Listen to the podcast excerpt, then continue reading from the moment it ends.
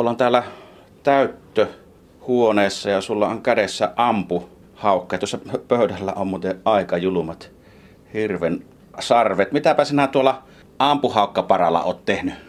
No, Tämä oli vähän reissussa rähjäntynyt ja tuolla oli irronnut pyrstö. Se roikku tuolla ja tuota, mä nyt on sen rauhoittanut uudestaan ja liimannut. Eli nyt sen pitäisi olla taas paikalla. Kehtaa viedä tonne näytteelle. No sinne se tulee. Eli sinä nyt kunnostat tässä näitä täytettyjä eläimiä, mutta sinä myöskin täytät. Mennäänpäs katselemaan tuonne teidän museon puolelle, niin ootko laskenut montako eläintä oot täyttänyt? en tuhansia joka tapauksessa. Ja täällä nyt sitten näitä eläimiä on muun muassa vesilintuja, eli laidasta laitaa oot, Kyllä on oot tähän- täyttänyt. Olen mä täyttänyt nisäkkäitä hyvinkin paljon kaloja. Nisäkkäistä nuo ilvekset ja karhut, sen tyyliset on suurimpia.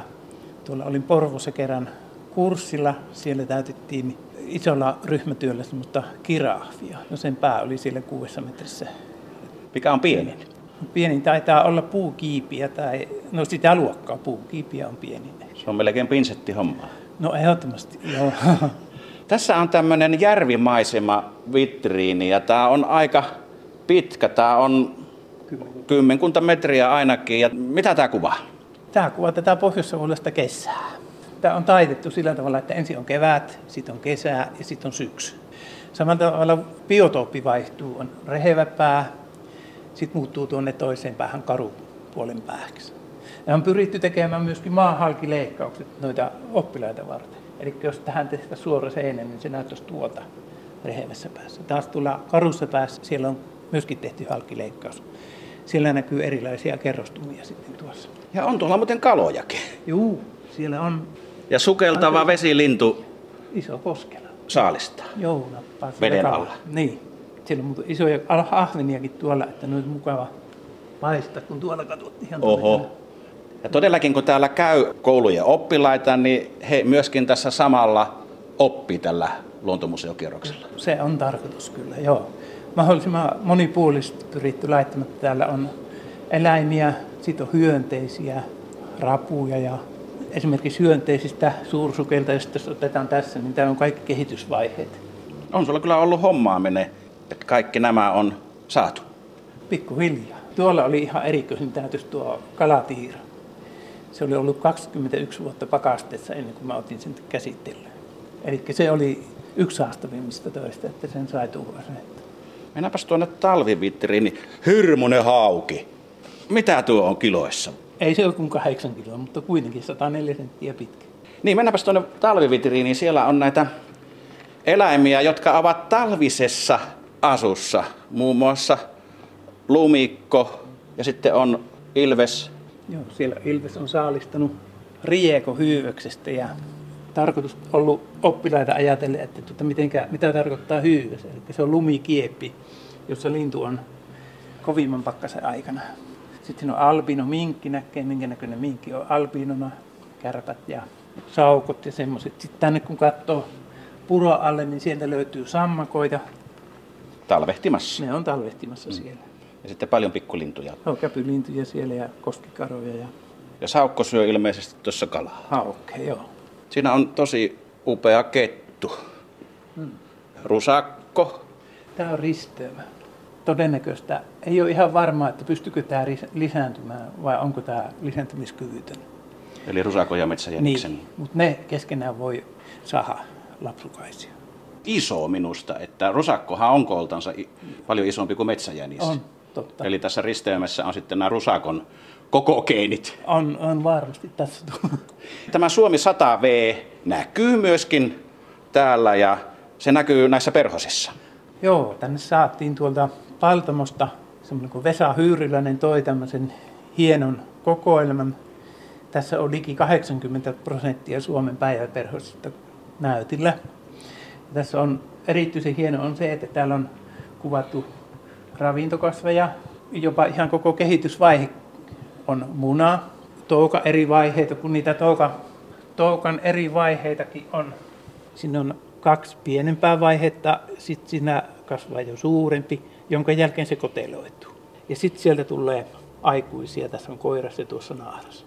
Sä oot valtavasti uhrannut aikaasi tämän Iisalmen luontomuseon eteen ja nyt se loppuu. Joskus tulee tilanne, että on tehtävä päätös. Vuodesta 90 lähtien on, on tullut tehtyä tätä hommaa ja nyt sitten vähenee ideat sillä tavalla. Ja toinen syy on se, että me on muutettu täältä kaupungista pois, niin matka on nyt niin pitkä, että tuntuu laiminlyönniltä museoa kohtaan, jos sieltä yrittää käydä täällä. Ja sitten nyt tulee uutta verta tänne sitten, saavat kokeilla, että mitä tämä homma on. Niin todellakin museon elämä jatkuu. Uudet vetäjät, jotka antavat sitä vapaa-aikaansa museo eteen ja sinä täyttelet ilmeisesti eläimiä. Ja missä se museokoira Sabrina on, niin touhuat Sabrinan kanssa. Onko se tuolla Joo. toimistossa? Käydäänpäs rapsuttamassa. Terve! Karkeakarvainen mäyräkoira taitaa Sabrina olla. Niin on. 11 vuotta on reissattu yhtä mukaan täällä. Joka ainut kerta se on mukana täällä ollut. Ja tämä koira on semmoinen, mikä ei ole koskaan ollut narussa. Ei ole koskaan talutettu narussa.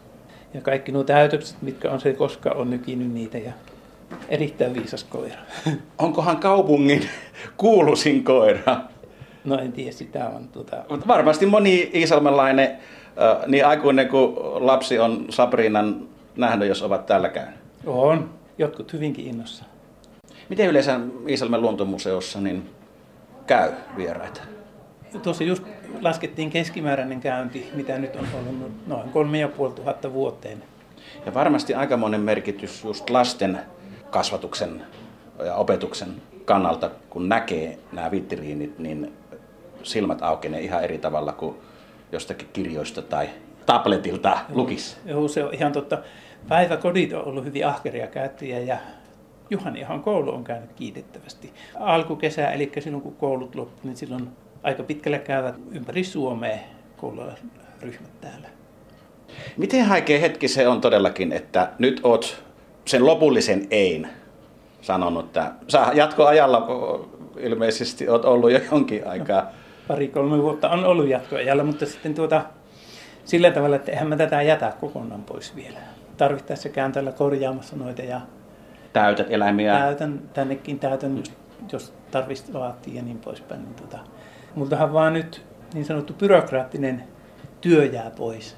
Museon hoitajan virka. Nimenomaan, joo.